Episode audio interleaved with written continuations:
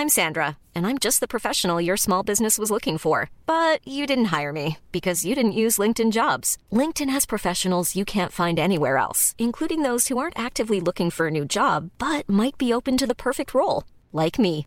In a given month, over 70% of LinkedIn users don't visit other leading job sites. So if you're not looking on LinkedIn, you'll miss out on great candidates like Sandra. Start hiring professionals like a professional. Post your free job on linkedin.com/people today. Hey, it's Danny Pellegrino from Everything Iconic.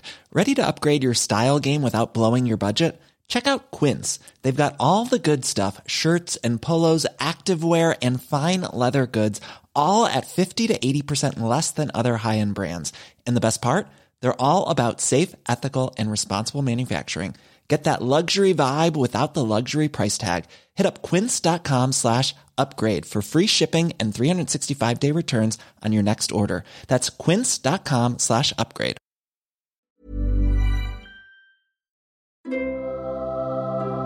The Streams of Winter, live stream 25.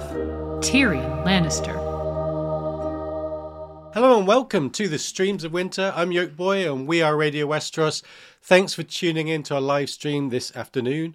Today we'll be talking about a major character who has been on a roller coaster of a ride all through this saga. He's come into conflict with his family and is sometimes even at odds with himself. It's Tyrion Lannister, everyone. Through the story, Tyrion's POV entertains us as he uses his wits and cunning to compensate for his small stature. In A Dance with Dragons, he spiraled down to hit rock bottom as a slave in Essos after killing both his lover and his father before escaping Westeros. Will Tyrion be able to elevate himself from the depths of despair in the upcoming novel? What will Daenerys make of him when the pair finally meet on page? And will his knowledge of Aegon and company be used to defeat them? These are huge questions, so to help me answer, here's the other half of Radio Westeros, Lady Gwyn. Hello. Hi. Welcome, everybody.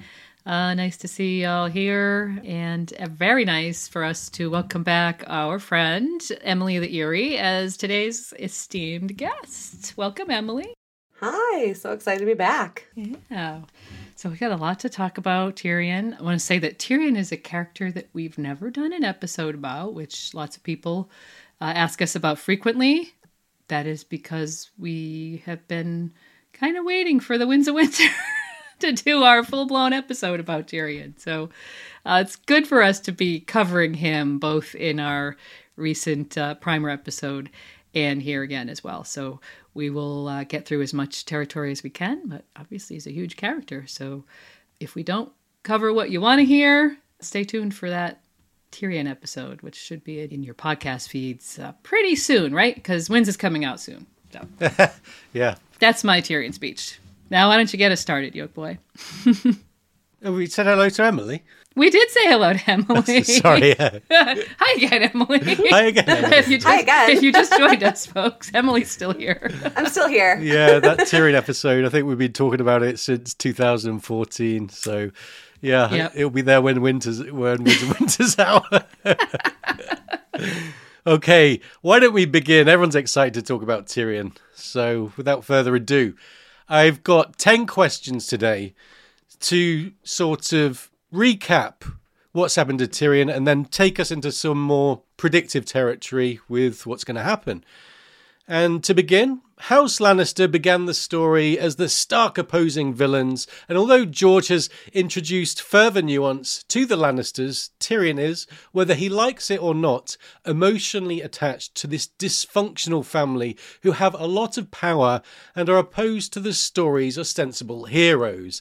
Let's start with a discussion of how Tyrion relates to his family how those dynamics reflect in his character through the books, and what this might mean eventually for the Winds of Winter. Why don't you start us off, Emily? Sure. I'm actually gonna like lean on Tyrion to help me explain a little bit of my of this here. When he's playing Cybassi, I don't know, my pronunciations are probably all wrong. Roast me in the comments. With young Griff, he lays out a nice analysis of his remaining family members. I mention it because it once again demonstrates what an adept judge of character Tyrion is. and also gives us some really concise characterizations of his family to compare and contrast to. You know, he says Ciri, er, uh, Cersei is binding up Westeros's wounds with salt. That line proves true with her feast dance arc. Not that he would necessarily know it being across the sea, but it's pretty accurate. And it also falls in line with many of the predictions for her future plans and wins. Jaime is described as someone who lusts for battle, not power. We know this is true, though Tyrion again does not. He declines Cersei's offer for them to rule together and instead rides into the Riverlands. Not precisely for battle, we find out. Uh, he's he's still, you know, trying to stay true to his oath to Catelyn there, but certainly not for power either. Tyrion also aptly pegs his uncle Kevan as a man shaped to be a follower, shaped by Tywin specifically. We certainly saw that in Tywin's lifetime, and don't get a huge chance to see that disproven before Varys offs him in the in the epilogue. You know, as an aside, it's interesting that Tyrion calls out that Kevan is shaped by Tywin when Tyrion is also known to manipulate those around him with his own schemes. Um, he's doing it to young Griff in the scene I'm pulling these quotes from, in fact. Tywin writ small indeed. Yes, indeed. And I'm glad you brought up his family to start out because I think, in spite of the clear influence of Tywin on his character, which we'll be discussing. From the bare, very beginning of the story, Tyrion is framed as different from the rest of his family. Uh, not that anyone outside of House Lannister, with the possible exception of Jon Snow, who he forms this sort of unlikely friendship with very early in Game of Thrones, uh, is really willing to recognize that fact. Uh, but that's really the major factor that drives Tyrion's story for three books. It's his struggle to be accepted for himself, which really surpasses uh, any need that he has for familial approval, although that's certainly present. And that sort of plays out when he's seized by Catelyn Stark, when he's left in charge of the defenses of King's Landing, when he's forced to marry Sansa Stark, and probably in dozens of other small ways. But we see him increasingly frustrated at being judged for his family and kind of resigns himself to being a Lannister to the point where, when he's freed from the dungeons, ostensibly fleeing from a family who would either execute or banish him, he takes a left turn. It might have actually been right, but a, a metaphorical left turn and kills his father. Uh, we could spend entire live streams digging into the dynamics of that relationship, and maybe someday we will. But what's interesting in this context is how we then see him embracing darkness, really, along with uh, his family's ethos, declaring Casterly Rock to be his birthright and his personal bargaining chip. And he's not wrong about that. And, and really moving towards a ruthlessness that wasn't wholly present early on. So many people might wonder how Dany, who sees absolutely no daylight between any member of House Lannister, House Stark, or House Baratheon, the usurper and his dogs, uh, is going to react to Tyrion arriving in her court. His association with the turncloak Brown Ben Plumm, who he's bought with promises of Lannister gold, really isn't going to help much. And in my opinion, it's going to come down to Barristan's intercession and Tyrion really setting himself apart from his family in some way. I don't think he's done with darkness, but eventually he's going to have to move beyond it. And that's probably going to color a lot of our discussion today. Yes, I think it will. And my answer to get back to right back to the start, when we're introduced to Jaime Cersei and Tywin, they're immediate villains in the story, really. To begin with, we don't have their POVs, but we do have Tyrion's. Added to the fact that whereas Jaime and Cersei looked and act regal, Tyrion is described basically as an ugly dwarf the reader is being encouraged to sort of pity Tyrion from the offset. George wants us to like him at that point, and this sets him aside from his family. He's an outsider who shouldn't therefore be spoken of in the same breath as someone like Tywin. However, once Tyrion's wit, spirit, and misfortune bond him close to our hearts, and he begins to show his worth to readers and characters alike, George provides him with obstacles designed to bring the worst out in him. By the end of Storm, he's killed his love and his father in cold blood. We begin to wonder if he really is different from his family. Genna Lannister comparing him to Tywin really brings home that point. And so George has messed with our early expectations of him and the Lannisters and steered us through plot points and decision making that add nuance and complexity to Tyrion and the family as a whole. There's speculation in the fandom about whether Tywin is his biological father, and I think sometimes this discussion misses the point. True born or not, Tywin was still his father, the one who raised him, taught him, and punished him. In hindsight, at least, it makes perfect sense that deep down Tyrion has some of Tywin's cold attitude. If Tyrion can rise to a position of power with Daenerys Targaryen, as we'll be discussing today, don't expect him to be a merciful tactician on the Westerosi battlefield. He's as much of a Lannister as Cersei, Jaime, or indeed the Machiavellian Tywin, even though he's being placed in opposition to all of them. Okay, and moving on. Tyrion eventually flees King's Landing and arrives in Essos after being smuggled out by Varys. Arriving in Essos, he's taken in a wine cask, which is very apt, of course, to Illyrio's manse, where the cheesemonger looks to harness Tyrion's intelligence for his own complicated cause. So, what is Tyrion's frame of mind at the beginning of Dance? What are the causes for his mood, and how does this all manifest? Why don't you go for it, Emily? Yeah, great question. You know, fresh off murdering his father, less than present, pleasant trip across the narrow sea. This is not Tyrion at his best or in his best frame of mind at all. Uh, he's been on this slow descent, as we kind of touched in the last question, since the Battle of the Blackwater, and we're nearing rock bottom upon his arrival in Pentos. Tyrion's actions towards Illyrio's household staff are pretty reprehensible on the whole. Having been cast as the monster, most of his life, he decides, why not? I'll act the part, you know, japing about patricide, regicide, and his future plans to kill the rest of his family. He seeks to frighten these women and has mixed results. He's kind of reflects on the fact that he often gets pity or revulsion.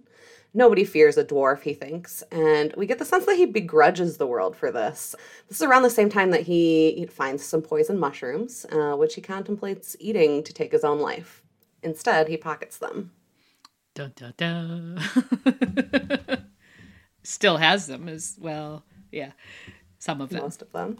Most of them. So I mentioned a few mon- moments ago that Tyrion is in a place of deep darkness, and we're that's going to continue to come up here. Obviously, in King's Landing, before he left, he lashed out at Jaime, the one family member who seemed to truly care about him, by falsely confessing to poisoning Joffrey because he wanted to cause pain in retaliation for Jaime's confession about Tysha. He then proceeded to kill Shae and his father. Reasons, again, something we could spend entire hours and hours of live streams talking about those things. And they're not the same reasons, um, they're very different, and some are valid, some are not. But, but then he gives himself over to his absolute worst impulses. Traveling at the bottom of a wine cask is more than just apt. I mean, that is a commentary by the author on Tyrion's state of mind. He is in the bottom of a of a bottle, literally. Uh, like Emily said, he's on his way to literally hitting rock bottom, not caring about anyone or anything, including himself. So we'll see glimpses of the Tyrion we knew from earlier books, but always he's going to recede behind that facade of darkness. He's lost in this downward spiral of alcoholism and abuse, and he doesn't truly hit rock bottom until later in the books. Book, that book. yeah, the bottom just keeps going down in Dance, doesn't it? And he's really been on a roller coaster throughout the story from his close call as a captive in the Vale to the high of defending King's Landing against Stannis Baratheon and employing his unique brand of cunning to do so. From that high point, he has really come to lose everything, and the spiral culminated in the killing of Shae and Tywin. Cersei wants him dead. He hates Jaime now, and he has no purpose now his power has been taken away. If he felt hated before all of this, imagine how he feels having to flee Westeros. As he travels across the narrow sea, He no doubt hates himself too, and the self loathing manifests in him being his worst, his worst self, as Emily was saying. Not only does George take Tyrion down to this low point, but he keeps him there and throws more and more misfortune his way throughout Dance. I think it would have been a huge mistake to portray a man who has just killed his lover and father in any other way. And I think George enjoys exploring this greyness he talks about of a character capable of both great things and really, really awful things if it was George's initial intention to make Tyrion a character we found to be unexpectedly relatable, perhaps now he's showing us that there is a darkness in all of us that tends to rear its ugly head when we are suffering emotionally and when circumstances are working against us. Not only is Tyrion feeling impossibly isolated and alone when he reaches Essos, but he also wants to get away from himself, which is why he's drinking so heavily. And Tyrion finds himself travelling east with a group of characters he judges to all be hiding something. Through his powers of deduction, which are quite formidable, he soon concludes that Griff is Lord Jon Connington, and that young Griff is allegedly Prince Aegon Targaryen, both seemingly back from the dead. The group obviously have a common cause, but Tyrion is a character who often drives the plot. So, how did Tyrion's time with the Shy Maid posse affect their story, Lady Gwyn?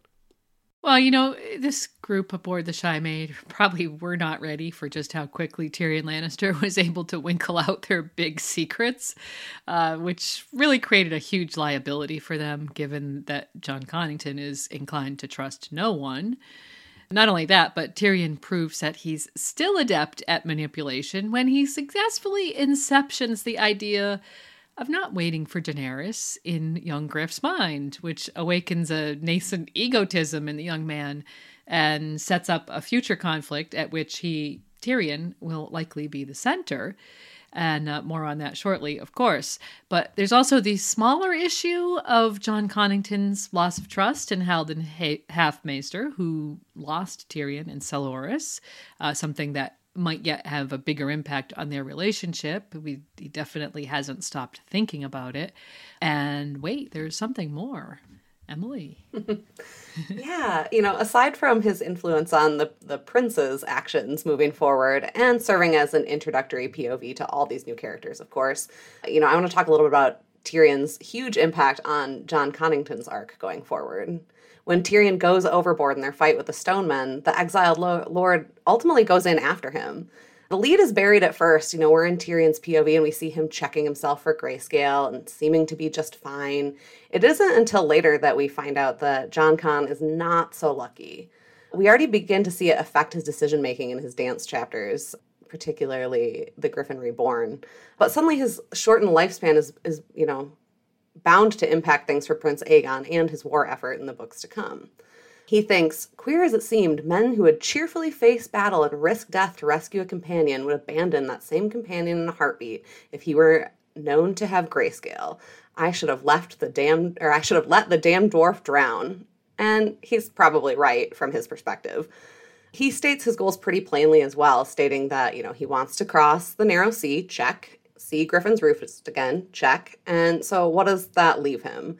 Uh, to end the usurper's line good and all, and to put Rhaegar's son upon the Iron Throne. Then Lord Jon Connington could die content, he says in his chapter.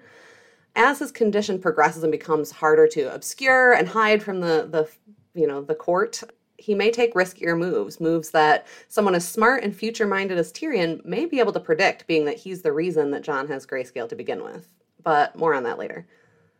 And as Emily said, Tyrion's POV provides a convenient window through which we see Aegon and company. These characters are obviously important. It's a subplot that George wants to build up, and Tyrion is a great camera POV because he's really so smart at unraveling mysteries and pays close attention to detail. And I think as readers, we really enjoy that given the plethora of mysteries evident aboard the Shy Maid, it's a perfect match. It's the POV we really want. looking on this situation. Not only is Tyrion excellent at reading clues and steering us through his deductions, always with a pinch of his trademark wit, but he's also a character who tends to impact the story rather than simply reacting to the events around it. George uses Tyrion's proactive streak to full effect when Tyrion manipulates Aegon into invading Westeros. This maneuver from Tyrion, I think, is partly aimed at destabilizing his sister Cersei, who obviously wants his head on a pike, but it's also part chaos from Tyrion. I got the distinct impression that he enjoyed using his psychoanalytic skills to cause such a huge effect on Aegon and Jon Connington and their crew. Tyrion's mark on the story is always huge, as Lord Varys says, a very small man can cast a very large shadow with Aegon's faction, Tyrion sort of observed them for a while, sussed out a lot of their secrets, perhaps not if all of them, and then steered them into war almost on a whim before they realized what he was doing. In spite of his current plight and disempowerment, don't underestimate how powerful he can be by simply employing his sharp, erudite mind going forward if Dany can make him feel at home in her camp and allow him a certain amount of power. I really think he'll be able to replicate his prior form as a tactician that saw him best Stannis Baratheon the, the Blackwater. The question really is what will his moral compass look like at that point when he returns to Westeros? And that's what we're going to find out in those earlier pages of The Winds of Winter. And further on in his journey in the east, when he gets to Selhorys, Tyrion is recognized in a brothel by none other than Jorah Mormont, who abducts him, not for the bounty offered by Cersei, as Tyrion at first assumes, but for his own reasons and motives. Why does Jorah do this, and what can be said about the dynamics between Tyrion and Jorah as both of them head east into Slaver's Bay, Lady Gwyn? Tyrion immediately has the wrong end of the stick and assumes that Jorah is taking him back to Westeros to claim the reward offered by his sister. But Jorah, you know, who's grown really just as dark and angry as Tyrion, offers only monosyllabic replies to all of Tyrion's attempts to convince him otherwise, uh, because he's he, he's got his own reasons, and you know those reasons are he's trying to gonna try to ingratiate himself with Dany, of course. Uh, so in Volantis, it becomes clear that they're heading away from Westeros, and Tyrion senses an opportunity. Meereen meant life, he thinks. And then, when the widow of the waterfront would have refused Jorah after the incident with Penny, which we'll talk about shortly, uh, she changes her mind after speaking with Tyrion. And the pair are then offered passage aboard the Selaesori Qhoran, and the dynamic between captor and captive shifts subtly. You know, there's an uneasy truce aboard the ship that sets up a, a, total reversal that's going to occur later when they're taken by slavers. And the very clever Tyrion becomes the group's de facto leader after uh, Jorah, the bear, who really just re- responds to everything with physicality, is uh, beaten into submission.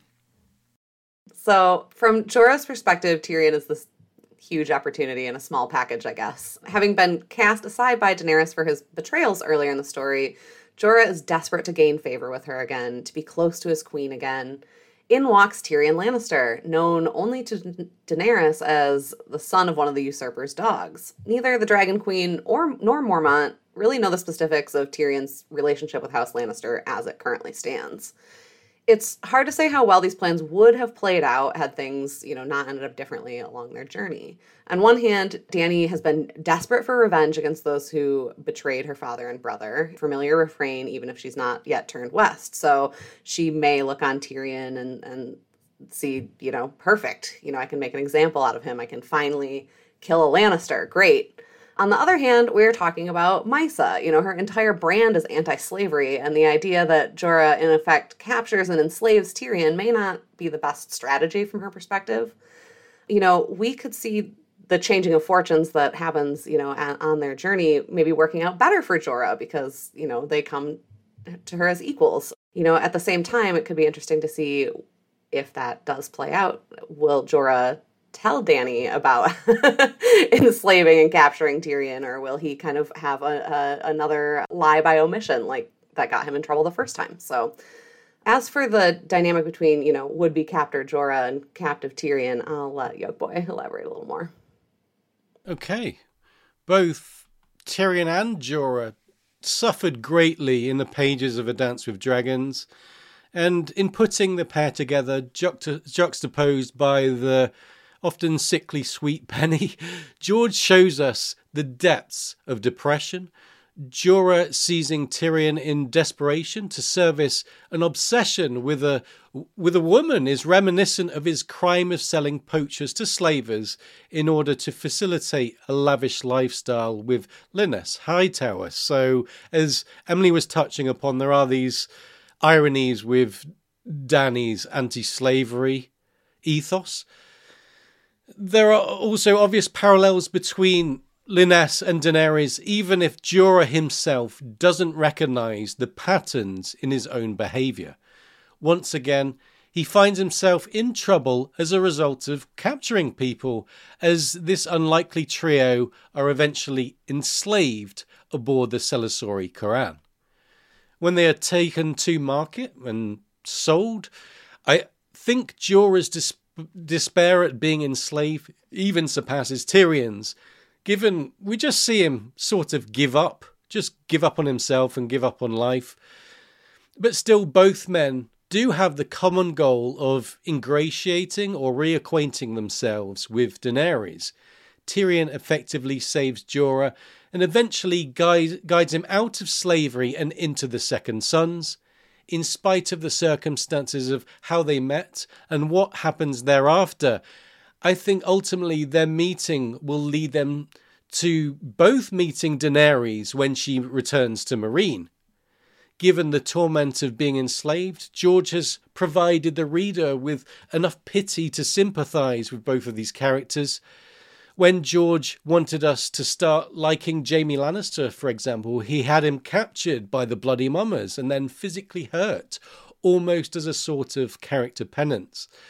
Keeping those dynamics in mind when considering Jorah's future, given he's being enslaved, beaten to a pulp, and then permanently branded by his oppressors, could all of this similarly be Jorah's character penance? And in Volantis, Tyrion visits the widow of the waterfront with Jorah and there meets one of the performing dwarves he first saw at Joffrey's wedding, Penny. Penny is a lost soul, her performing partner stroke brother having been killed. What happens with Penny and Tyrion, and where is this relationship going in the Winds of Winter, Lady Gwyn? So Penny starts uh, by trying to kill Tyrion, vengeance for the death of her brother Oppo. And she's so devastated and unmoored, really, when she fails that Tyrion insists on bringing her with them to Meereen, A sure sign of that shift in dynamic between Tyrion and Jorah that's going to become more pronounced the further east they go. Tyrion feels a whole bunch of pity for this girl, and though he denies it to Jorah, probably a sense of guilt too her brother was killed in his stead, after all, and he really understands that she hates him for it. So he takes on responsibility for her welfare, and Jorah allows it to happen. Um, so while Tyrion's efforts to make amends with Penny initially fail, they eventually realize that they have something in common. Both had experienced this kind of existential crisis that was so bleak that they contemplated death as a release. But when uh, death comes and looks them in the face during the storm that nearly sinks the Selaesori Qhoran, they each realize that they really actually want to live. And that shared experience is the beginning of a tentative connection that was about to become more intense than either of them could ever have imagined. By the time the Battle of Fire unfolds in the Winds of Winter, Tyrion and Penny have been through slavery, escape from slavery, and more, And she's just as frightened as ever. And sometimes it seems like the responsibility for caring for her is wearing thin with Tyrion. He has a lot of very unkind and even dark and violent thoughts about her, especially once his own fortunes start to look up. And I sense that after the battle, Tyrion and Penny are going to be at a crossroads. If she remains dependent, Tyrion is going to have a choice to make. Does he continue to act as her protector or abandon her to the mercy of Daenerys' court? But there's also a possibility that she finds some agency on her own, and that would be unexpected. And I think from the perspective of Tyrion's arc, potentially very interesting. So, yeah, this is something that we're keeping our eyes on and uh, hope to see quite a bit more of in The Winds Winter. After killing um, his lover Shae and his father Tywin, as we talked about today, arguing with his brother Jaime and being hunted by his sister Cersei, Tyrion really needs to form emotional bonds with people outside of his family. He needs to practice empathy and improve his internal world by making friends in the external world. Penny, as a downtrodden dwarf, is a character Tyrion can relate to right off the bat. He is rather worldly, which is in contrast to her innocent and naive personality. A part of him doesn't enjoy her company at all, yet another part wants to see her safe and well. I think this is a big test for his character, and a lot of a lot rides on how he treats her in The Winds of Winter. We'll be discussing the villainous side of Tyrion later, but I, I, must just say that there will be no greater indicator of Tyrion's character in the upcoming novel than how he treats Penny early on. I would pay close attention to their shared dynamics. There are fan theories that suggest he might even kill Penny, but in spite of the dark thoughts that Lady Gwyn mentioned, he does, in the end, seem to want to protect her. And, you know, that's what he could end up doing. Penny will be desperately helpless and vulnerable in the Battle of Fire, and it's difficult to see what sort of long term future she could have in the story. But in the chance that she's going to die, I hope and believe that Tyrion will have nothing to do with it, characters aren't defined by what they think as much as what they actually do. So let's hope Tyrion will ultimately try to help her as much as he can. She represents innocence, and if Tyrion can't find empathy for her, he's not going to be able to find it for anyone. Yeah, I completely agree. I really love what you both said here. Uh, as you mentioned, the Penny Tyrion dynamic goes through a really dramatic shift in dance. One thing I paid close attention to on my last reread was the staggering amount of comparisons you can draw between Penny and the other women in Tyrion's life. Early on, Penny is forced together with Tyrion, someone indirectly responsible for the death of her brother Oppo, just like Tyrion and Sansa are forced together in marriage, despite his house being responsible not only for the death of her brother, but many in her family. Unlike Sansa, over time, Penny actually begins to develop significant trust and affection for Tyrion. In this, we're led to believe that she may be like Tysha, someone who's capable of seeing Tyrion for who he really is, not just how he looks. Frustratingly, Tyrion ignores this in part due to Penny's appearance and, and her being a dwarf. Her innocence is also a huge factor, and innocence was robbed from Tysha as a result of her tryst with Tyrion. Uh, in his memories of her after Jaime comes clean, her innocence is something that he clearly deeply cherished uh, and thinks about often. Personality wise, there are actually very few comparisons you can really draw between Penny and Shae, but they're both women, you know, again, given over to Tyrion through little choice of their own. And as Yolkboy mentioned, the theory that Tyrion will kill Penny suggests there could be further parallels to come. I personally really hope not. I'd rather consider another parallel, though, which is George choosing to show the horrors of war through the eyes of an innocent. At the Battle of the Blackwater, Sansa served as our primary viewpoint for that kind of content. Uh, I see Penny filling similar shoes in the Battle of Fire here. You know, her naivete is on full display as she discounts the idea of even wearing armor, thinking, I couldn't be in danger or I'll be protected. I, I you know, it, it's just not clicking to her how, how on the precipice of war they really are and how close they are to the action. How far Tyrion goes to protect her, as Yolkboy said, will say a lot about his emotional state going into Winds, so let's be on the lookout for that. A lot can happen in the next three years. Like a chatbot may be your new best friend. But what won't change? Needing health insurance. United Healthcare Tri Term Medical Plans are available for these changing times. Underwritten by Golden Rule Insurance Company, they offer budget friendly, flexible coverage for people who are in between jobs or missed open enrollment. The plans last nearly three years in some states, with access to a nationwide network of doctors and hospitals. So, for whatever tomorrow brings, United Healthcare Tri Term Medical Plans may be for you. Learn more at uhone.com. Hey there, it's Michele Norris. I'm host of a podcast called Your Mama's Kitchen. When I travel, I'm usually looking for a way to find a taste of home when I'm not at home. And one of the things I love to do when I am at home is entertain. And Airbnb allows me to do that. When I was in California recently, I rented a house that had a great kitchen. And when we were sitting around the table, we're all thinking, we're in someone else's house. Someone could be in all of our homes as well. If you have a home, but you're not always at home, you have an Airbnb. Your home might be worth more than you think. Find out how much at airbnb.com/slash host.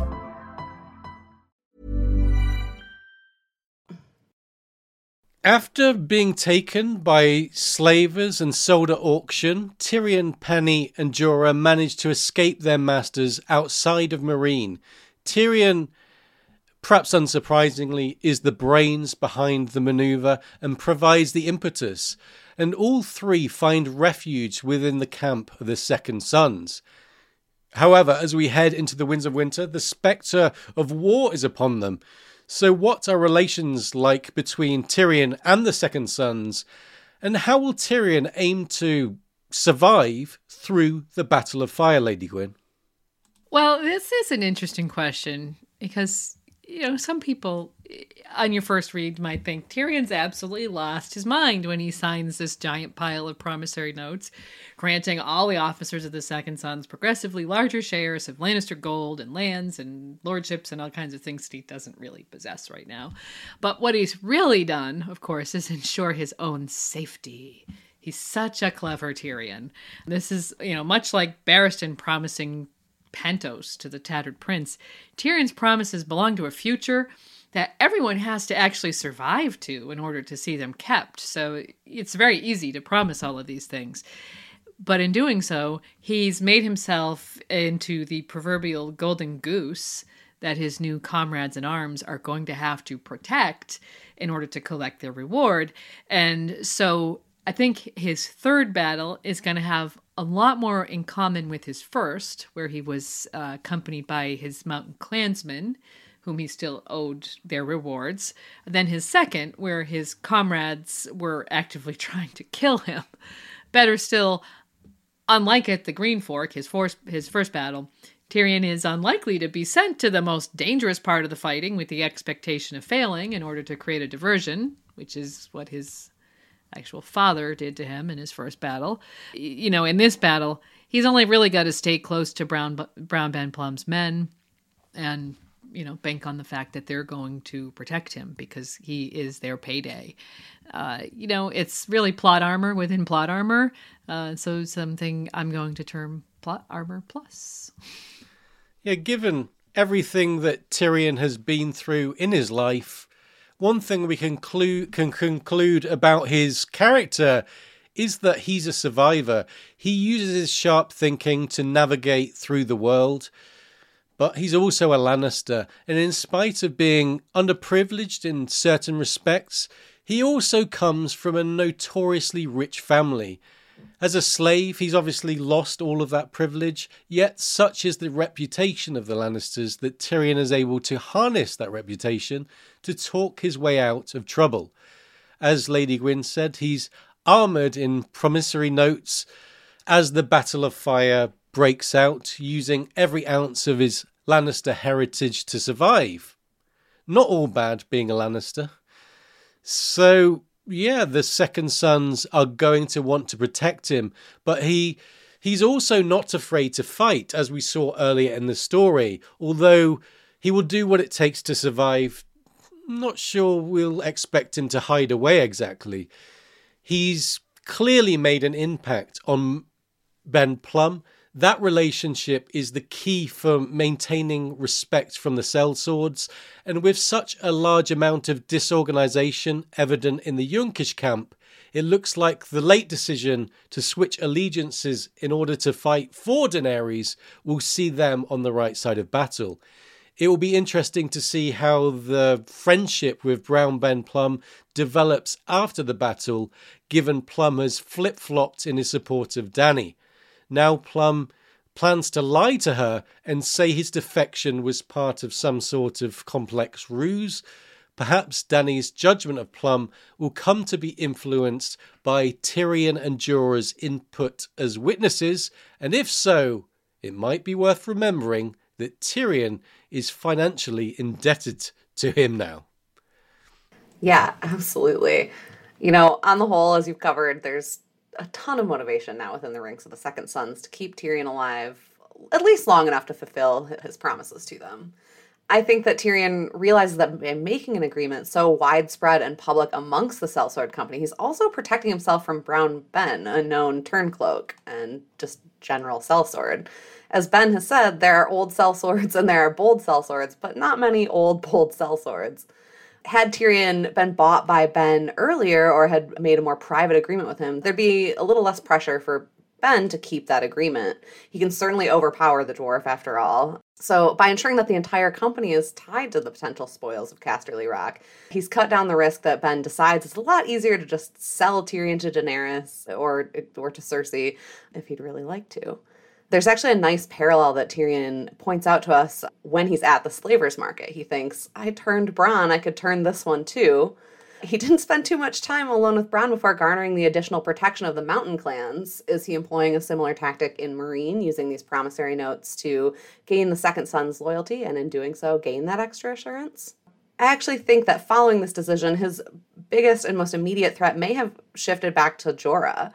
Emotionally gutted by the news that Dany is dead, Mormont is essentially a broken man. Should she come riding back into Slaver's Bay, or even if the rumor of her reaches him, things could change. Uh, you know, with all that Tyrion has done for Jorah lately, will that be enough to ensure that his bear stays loyal to him rather than, you know, making his own moves? Definitely the potential for real interesting dynamics there. And presuming that Tyrion survives the Battle of Fire, and I think he will, because of the what did you call it, Lady Gwyn? The plot armor plus. Plot armor plus. it's a new streaming service.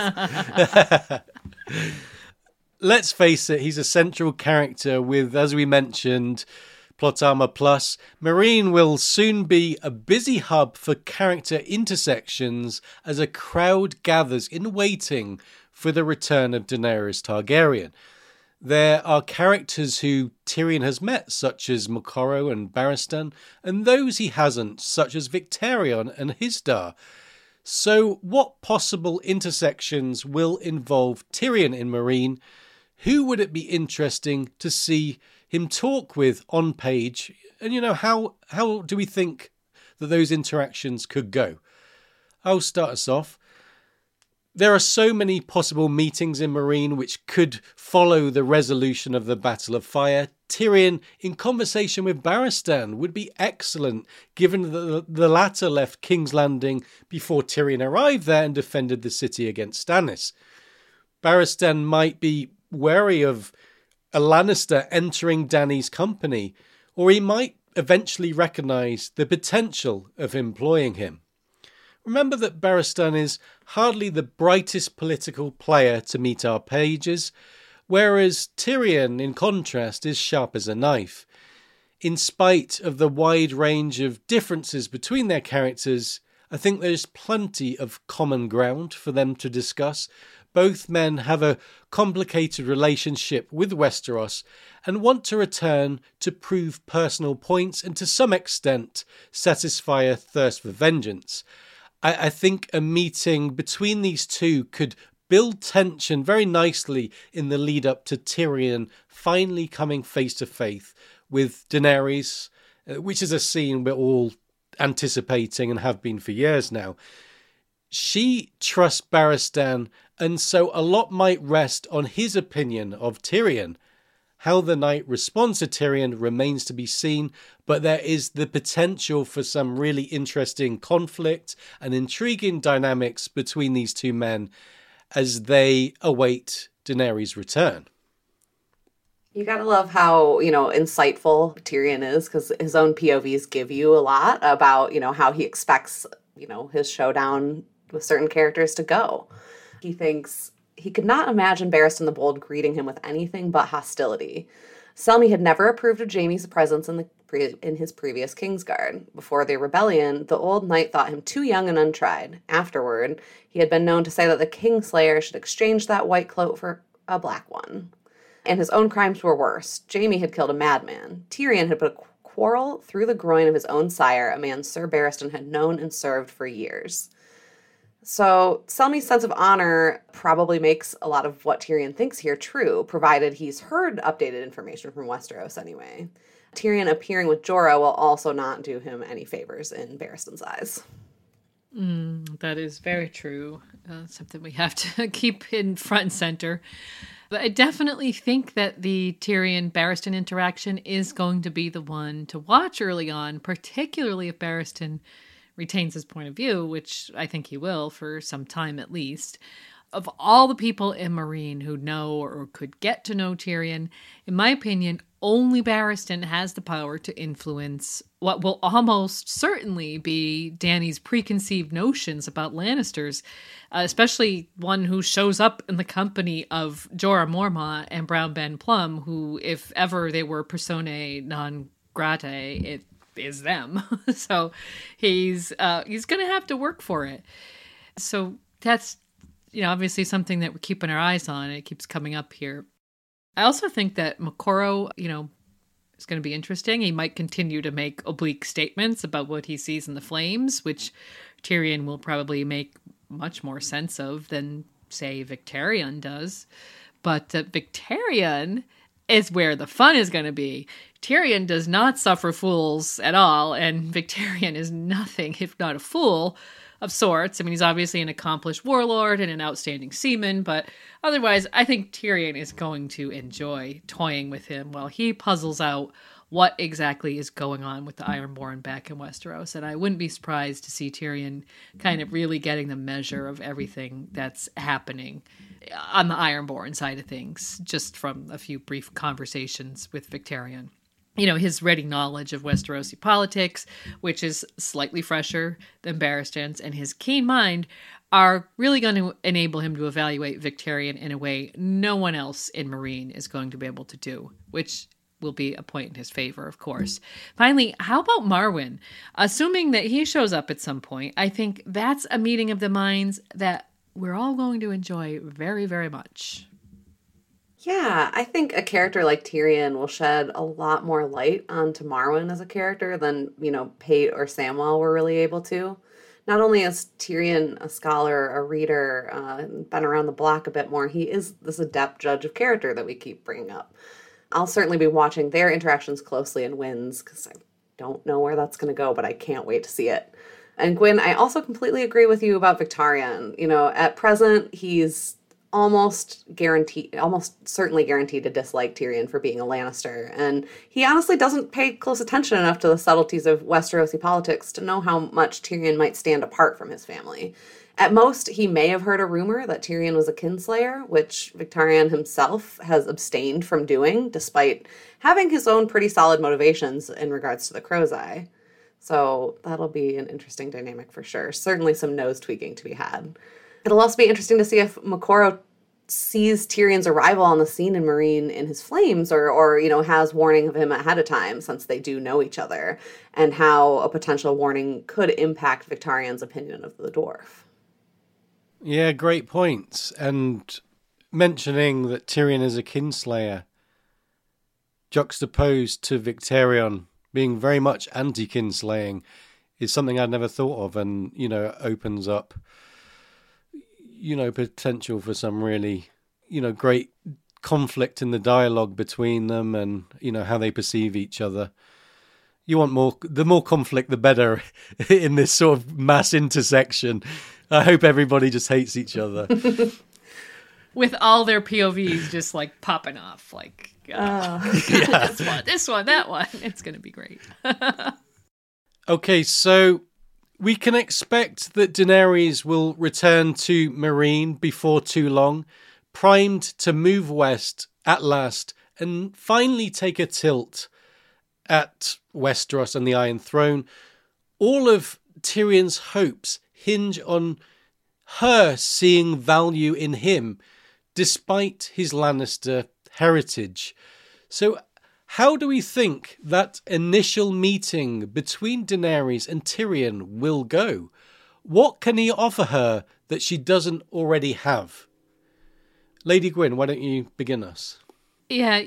So Dany, I, I mentioned earlier, of course, sees very little difference between Stark and Lannister. She doesn't see, you know, really an ounce of daylight between them, and probably none at all between one Lannister and another. So Tyrion is going to have to weather this kind of storm of her ingrained hatred of the collective, the usurper's dogs, that brought her family low and led to her life of exile and poverty. I mean, that's something, it's going to be really hard for her to overcome that. But as I've mentioned, the one candidate who might speak for him is Barristan Selmy, mostly because he has Dany's trust and, and in the past he's been a voice of reason to her, including specifically pointing out that Stark and Lannister are by no means the same. In other words, Barristan is in a position to be the shades of gray guy in this scenario. But as I said, Tyrion's going to have to work for this endorsement. Uh, he's going to have to prove to Barristan first that there that there is a shade of gray between him and the rest of his family, that he deserves to be judged on his own merits and not those of, of his brother or his father. But like I said, you know, I think the the real change in Dany's attitude will come when he offers her the thing that no one else can, which is information about Varys and Illyrio, Jon Connington, and her supposed nephew Aegon. Not only does Tyrion have intimate knowledge of this group, but he's already guessed, based on things he heard in Volantis, that they're heading to Westeros without her, and he knows why, and that is to stake Aegon's better claim. Something that he himself told Aegon that he had. He knows that Aegon's goal there would be to see that Daenerys comes to Westeros, if she does at all, on a much weaker footing than she's been assuming. She's calling herself, you know, the, the rightful queen, uh, the rightful holder of the Iron Throne, and now all of a sudden here's this uh, kid claiming to be her nephew who's got a better claim. So, and he's over there ready to stake his claim without her. So even with dragons, now it is going to be really hard for Dany to frame herself as the rightful ruler returning to save Westeros from this vicious civil war if her nephew's already done the same thing and won himself a few major allies to boot. So Tyrion can potentially, you know, provide her with all this knowledge. He can give her the Lords of the West and possibly other regions as well. Not to mention that he has intimate knowledge of King's Landing, you know, physically of the city, but also the politics that are going on there. Uh, so, you know, Tyrion alone among Dany's possible advisors has an inkling of what's happening at the wall. Uh, which is another factor that we have to consider kind of in the long term. We saw that angle in play with Stannis and Davos, and it, I think it might not be too far off the mark to say that we we could get a repeat with Dany uh, being made to understand that for all of Aegon's posturing, the savior of Westeros is going to have to do a lot more than marry a Dornish princess and win a couple of battles against uh, Cersei and the Tyrell armies.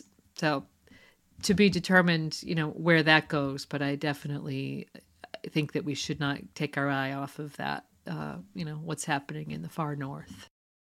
And, and everything that Tyrion can tell Daenerys is only going to make her more urgent.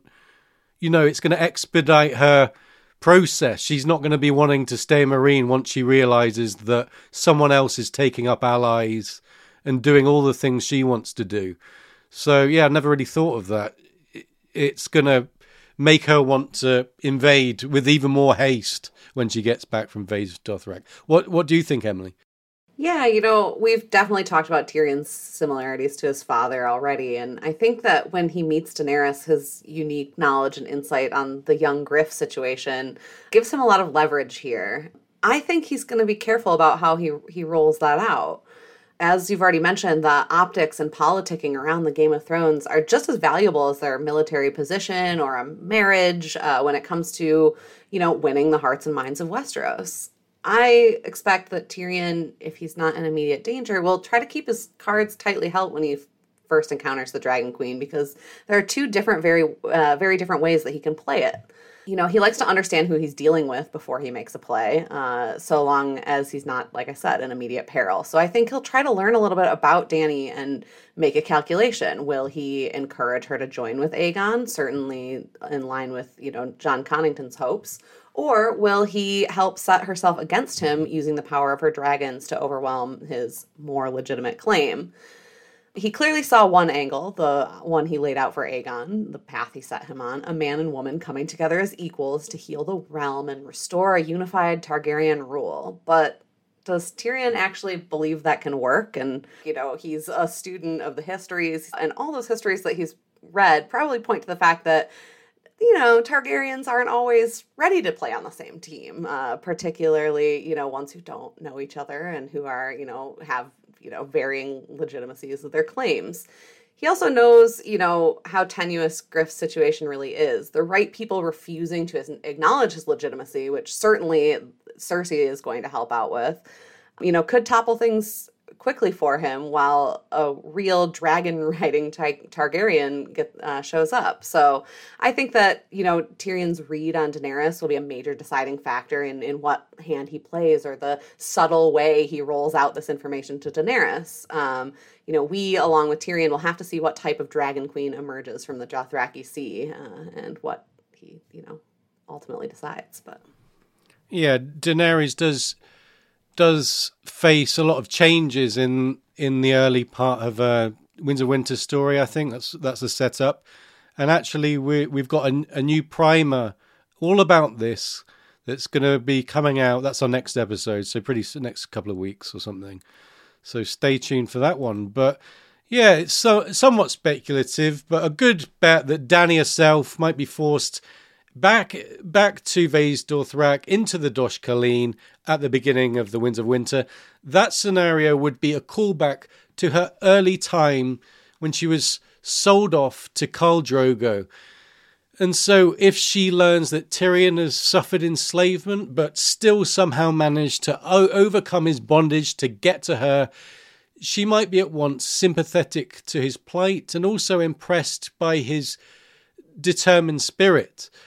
Of course, uh, presently she hates all things Lannister, but Tyrion's flight from Westeros was inextricably linked to his own anti Lannister sentiment. If Dany ha- has some preconceived idea that Tyrion is awful because of Tywin's deeds during the rebellion, how is she going to feel when she finds out that Tyrion shot Tywin on the toilet? I mean, it's not something that should impress you, but it, you know, it, it's complicated. and think about who is sitting on the Iron Throne right now. Cersei has unleashed a worldwide dwarf dragnet in order to capture and execute Tyrion. The enemy of my enemy is my friend, as the saying goes.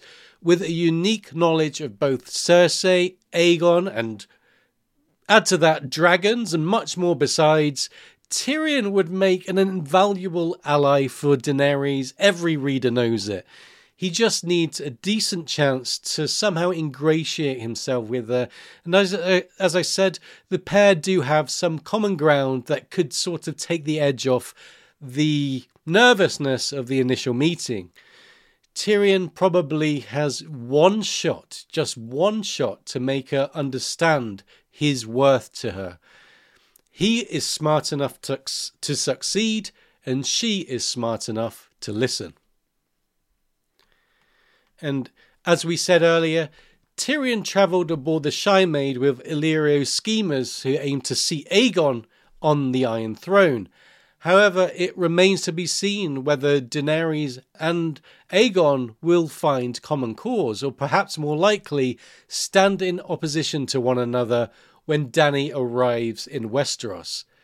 Could Tyrion be facing a showdown with his former travel companions during Winds? And what can be said about these potential dynamics? We have hit on them earlier, but let's go into more detail now. I, I think that Dany squaring off with Aegon and company at some point is perhaps inevitable. To attack, for her to attack the capital right off the bat might seem too rushed from a meta storytelling perspective if she just goes for the Iron Throne straight away. There should be some more build up. So that's why George might have written Aegon into the story in the first place. Dany needs a giant obstacle when she arrives in Westeros, and as we know, Mummer's dragons are present in Westerosi mummery to give the protagonist something to fight. Given Tyrion travelled with the faction and steered Aegon into his invasion using his cunning, manipulative, psychological tactics, the potential showdown between Dany and Aegon becomes even more interesting if and when Dany promotes Tyrion to a position of high power, such as Hand of the Queen, the story really demands that he prove himself worthy of such a rank. We all know that he's we all know what he's capable of when he puts his mind to it, and the perfect way for Tyrion to demonstrate his tactical acumen would be to use his first hand knowledge of Aegon and company to defeat them. We witnessed Tyrion studying them on his journey from Pentos, slowly unraveling the secret identities and so on, learning about Aegon's tactical prowess via the games of Cyvasse, and ultimately exploiting the boy's weaknesses. I think Tyrion is being set up to do more of the same when the two forces meet on the battlefield, and by then the time will be right for him to re announce himself to a Westeros which he feels rejected and forgot about him. He has major points to prove, and it's all very personal to his character and his internal world. By which I mean to say that demonstrating a mastery of his external conflicts would be a great way to settle some of his inner conflicts. You know, beyond what Tyrion knows of Aegon himself, his knowledge of the makeshift court surrounding this Mummer's dragon will certainly be of value uh, to Dany, and something that we've discussed before. Her current allies cannot offer her this. Tyrion doesn't think much about Yandry and Ysilla. He discounts Duck, as does Connington, so there's no reason to believe he's, you know, some great hero. Um, and he doesn't have a clear idea yet, I don't believe, who Lemore and Haldon Halfmaester are, although I know the fandom has many, many, many ideas. But Tyrion can certainly offer a lot about Jon Connington, and it's not hard to imagine that Daenerys is going to have some huge issues with her father's failed former hand at the side of this nephew seeking to seat himself before her on her throne hardened by Jorah's betrayal before, she's not likely to have much faith in general in exiled knights, especially one who has she has this concrete proof has already failed House Targaryen. Um, I doubt that Jon's actions to save Tyrion will be enough to stop Tyrion from acting against him, especially if it furthers the dwarf's cause when the time comes. It may also put Tyrion in an interesting position to reveal Connington's grayscale. I know he doesn't know about it now, but you know, beyond that, you know, baseline intelligence and perceptiveness that he has, he's been checking himself daily for the signs. So it's on his mind a lot. And if he does, you know, encounter Jon Connington directly, it's not outside the realm of possibility that he could notice something that would give the game away and use that to his and his queen's advantage. Yeah, I I think that's absolutely a great point. It would not surprise me at all because Tyrion is adept at uh, sort of untangling things with very little actual information, but he's very good at sort of making connections with with small bits of information. So, you know, I'm, and I'm really sure that these groups have that these people haven't seen the last of each other.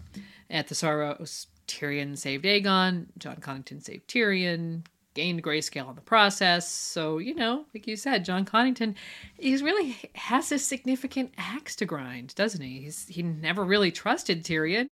He's probably going to trust him even less once he's learned that he's joined forces with Daenerys. One of the opening sentiments of his first point of view character, uh, the Lost Lord, is if the gods were good, Lannister's severed head was halfway back to King's Landing by now, but more like the dwarf was hale and whole and somewhere close, stinking drunk and plotting some new infamy. So, you know, this is Jon's expectations of Tyrion that he's either going to end up uh, as as a head in a box in Cersei's throne room or he's out there plotting against him more likely. So, you know, but just for a moment think consider this. What if at least at first the two sides don't actually meet over across a battlefield? For his part, Tyrion is aware that you know, one version of the Aegon plot involved a union of the two Targaryen claimants. Uh, he probably doesn't know that there was an earlier version of the plot, which involved something completely different, but he does know uh, from Illyrio himself that the you know that the plan was for them to meet Dany, uh, for Aegon to marry Dany, and for them to go to Westeros together.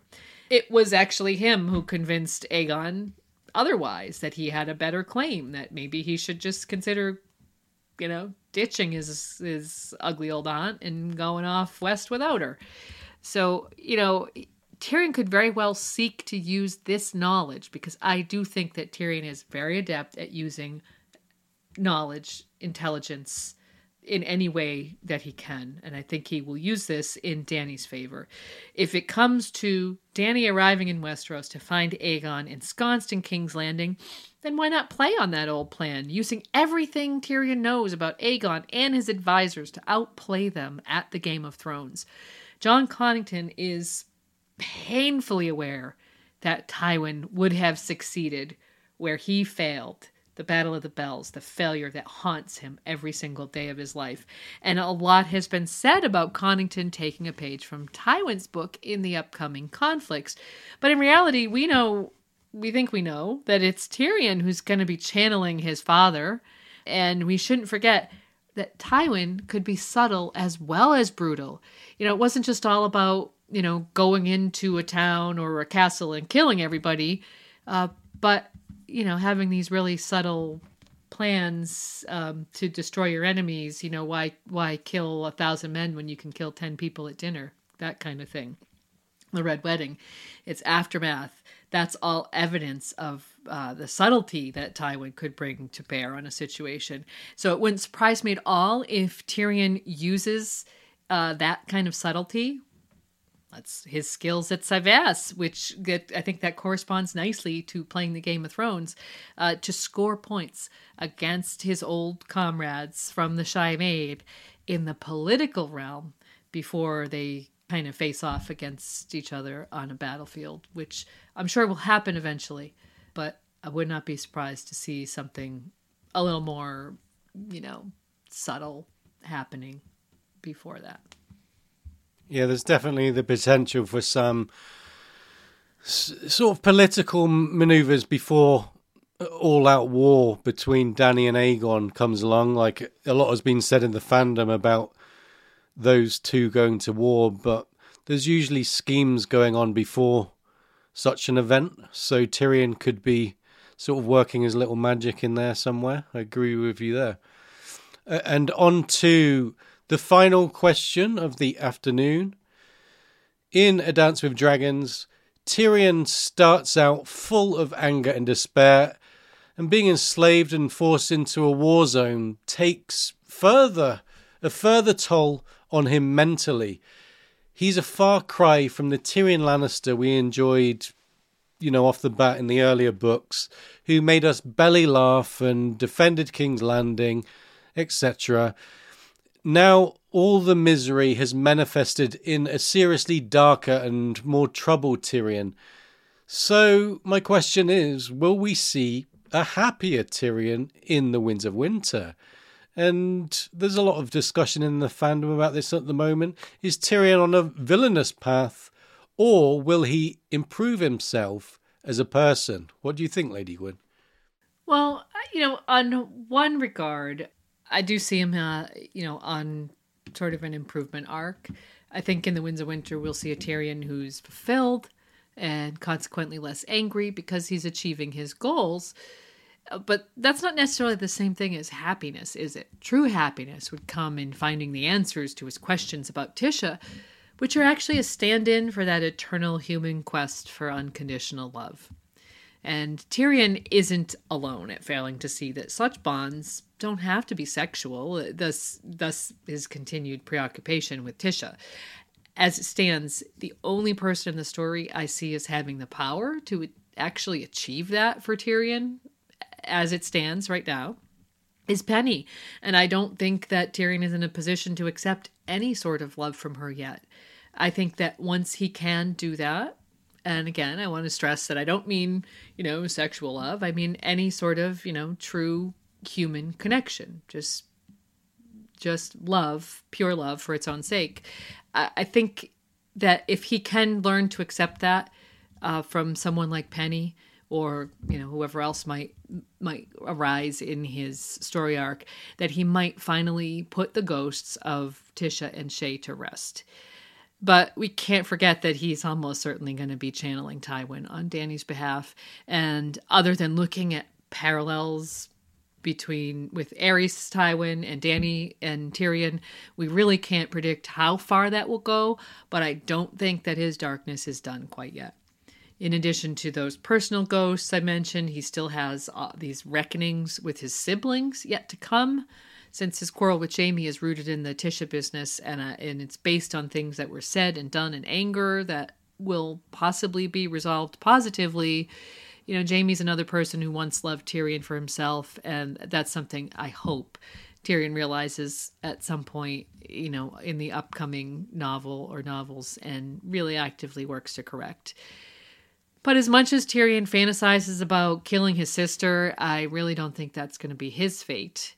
Uh, he's very much of a superego type character, and so he might even up end up understanding the impact that Tywin had on all his children and forgiving Cersei on some level in the end. Like really just knowing, you know, our father fucked us up.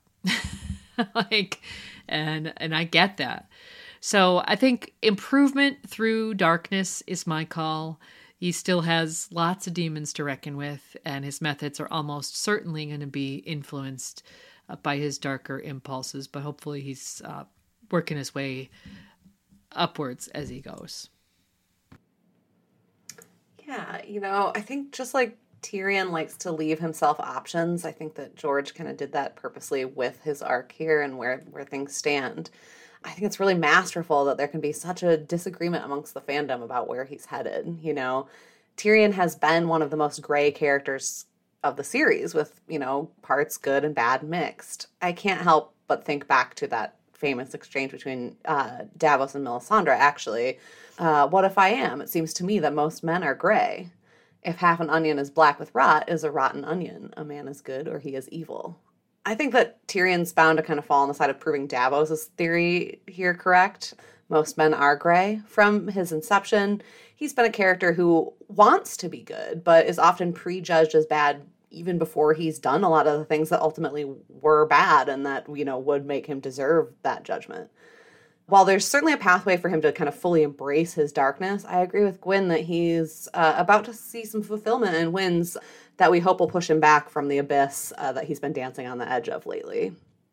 You know, the, another theme explored in A Song of Ice and Fire is, you know, the hollowness of revenge. Tyrion's tasted a bit of that himself already. He cursed his siblings, he killed his father and lover, and even goes as far as taking credit for killing Joffrey when he didn't even do that. And after all this, is he happier? Is he more fulfilled? No, he's at his lowest point, as we talked about at the beginning. He certainly still wants to raise himself back up. You know, in Dance alone, he's gone from fugitive to captive to slave to sellsword. And, you know, we know that he has these great ambitions. He sees himself as the rightful lord of Casterly Rock. He and uh, you know he needs Casterly Rock as long as he needs to depend on the Second Sons, who have tied their fortunes to his. But is he capable of the continued kinslaying that he boasts and threatens about, and that may be you know part of the pathway to gaining Casterly Rock? Particularly when it comes to relative innocents like Tommen and Myrcella, who are certain to be wrapped up in the Game of Thrones he's about to re-involve himself in. I'm not so sure that he's capable of it. I don't know. You know, whenever uh, you know, as Gwyn said, you know, he he he may not even be capable of really revenging himself upon his siblings, who certainly are are you know much more deserving of it than innocent Tommen or Myrcella. You know, whenever he boasts about the trouble that he could cause down in Dorne with Myrcella, it's often coupled with thoughts about repenting. He thinks, "Do I go to Dorne or send myself to the Wall?" The linking of these two options in his mind has me thinking that Tyrion is not yet capable of taking steps that would directly put these children in danger. How that plays out, you know, if and when he backs a queen who, of course, is going to directly oppose Tommen's rule and who, you know, may also potentially oppose Dorne, where Myrcella is betrothed to Trystane, will certainly be interesting to read and see wh- what side he lands on. I think George needs to get Tyrion feeling better about himself and the world around him. If Tyrion continues to fall deeper into into despair, just from a you know a story perspective, it's going to get old. I think it was getting old towards the end of a dance, and you know how long can you stay at rock bottom with a character before it gets stale and you know starts to be depressing. I, I think the point of his dance story was to show him hitting this rock bottom, and the book did capture that well. And there's only so far it can go. Now we need him to sort of find himself again and find drag himself out of his rut, find his way out. The way that George might do this, which seems the most likely to me, is if Daenerys sees value in him and rises him up to a position of power. We know from a Clash of Kings that Tyrion thrives in this sort of scenario. We saw him when he was fully competent, but then his power was ripped away from him and everything fell apart. If he can gain Dany's trust, and to be honest, I don't see the point of him coming all the way to Meereen if he's not going to be given the opportunity to ascend to this position of power again. Remember that he's coming to Dany as a slave, and as we mentioned, that could elicit some sympathy on her part, which will could be a factor in promoting him. As such, I, I wouldn't necessarily say that Tyrion is on a villainous path. Many years ago, George is quoted saying that he was villainous, but since said that he's the greyest of the grey. I think the latter is more of an accurate description. Going forward, Tyrion will more likely be his old self, and I think there there will always be some mischief in him, and also there will always be this really dark side to his personality, and we've seen him do some awful things. I expect these traits will be explored further when Daenerys invades Westeros. Now he's tasted rock bottom, he will do anything within his capabilities to avoid becoming powerless again. I think his villainous streak will therefore manifest in Tyrion being a cutthroat advisor to Dany, someone unlikely to risk defeat, someone who will win at all costs. And I think Dany herself is going to be much like that. So those two are going to pair well. We are going to see the Tywin in Tyrion come to the fore, and alongside Dany, like I said, she will be more ruthless as well. The pair will form the bedrock of a formidable attacking force ready to strike at the heart of Westeros in the Winds of Winter. Okay, that's it for our analysis today, but do stick around for a minute while we say thank you to Emily for being a, a great guest, your second appearance. We love having you. Thanks very much, Emily. Thank you. Thanks for having me. Uh, and I, you'll certainly be seeing me in the chat tomorrow when Lady Gwyn is on Here Be Dragons. Yeah, no, thank you so much, Emily. Always a delight to have you. And yeah, thanks everyone else for being here. Uh, listeners today, people in the chat, we appreciate you. Everyone who listens to us in the future, hello, and thank you for being here. Uh, really, we do appreciate you all what's going on with Radio Westeros, please, if you haven't already done so, uh, check out our current episode of our Winds of Winter Primer, which is all about Meereen and everything that's happening in in that area, and. Uh, also, we have our uh, fourth installment of the Dance of the Dragon series, which was a is a um, done in conjunction with History Westeros.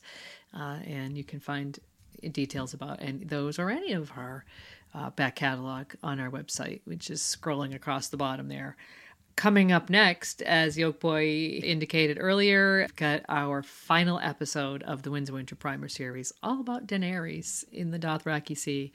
Uh, that should be coming out soon, within the next, say, uh, week or two. And following that, we'll also have a companion live stream and uh, that will conclude our Winds of Winter Primer series. So follow us, uh, you know, on social media for updates on all of the above, or do check out our website. And as Emily mentioned, and I think it was mentioned in the chat by our friend Steven Stark, I will be on uh, Here Be Dragons tomorrow at 6 p.m. Just talking about uh, nerdy things. So looking forward to that as well. Don't forget to like and subscribe before you go. Yeah. okay, so thank you to all of you for your support of these live streams. We'll, we'll be back for more. And a special shout out to all of our chat room mods and Discord mods. You guys do such a great job. Thank you to each and every one of our patrons who support us. If you want to support us as a patron too, check out our Patreon campaign, which includes all manner of incentives, including personal shout outs and early releases, and even more. Hope you guys have a great weekend and thank you so much for tuning in to our live stream today. Okay, bye for now. Hey, it's Paige DeSorbo from Giggly Squad. High quality fashion without the price tag? Say hello to Quince. I'm snagging high end essentials like cozy cashmere sweaters, sleek leather jackets, fine jewelry, and so much more. With Quince being 50 to 80% less than similar brands. And they partner with factories that prioritize safe, ethical, and responsible manufacturing. I love that. Luxury quality within reach. Go to quince.com slash style to get free shipping and 365 day returns on your next order. Quince.com slash style. Hey, it's Paige DeSorbo from Giggly Squad. High quality fashion without the price tag? Say hello to Quince. I'm snagging high end essentials like cozy cashmere sweaters, sleek leather jackets, fine jewelry, and so much more. With Quince being 50 to 80% less than similar brands. And they partner with factories that prioritize safe, ethical, and responsible manufacturing. I love that. Luxury quality within reach. Go to quince.com slash style to get free shipping and 365 day returns on your next order. Quince.com slash style.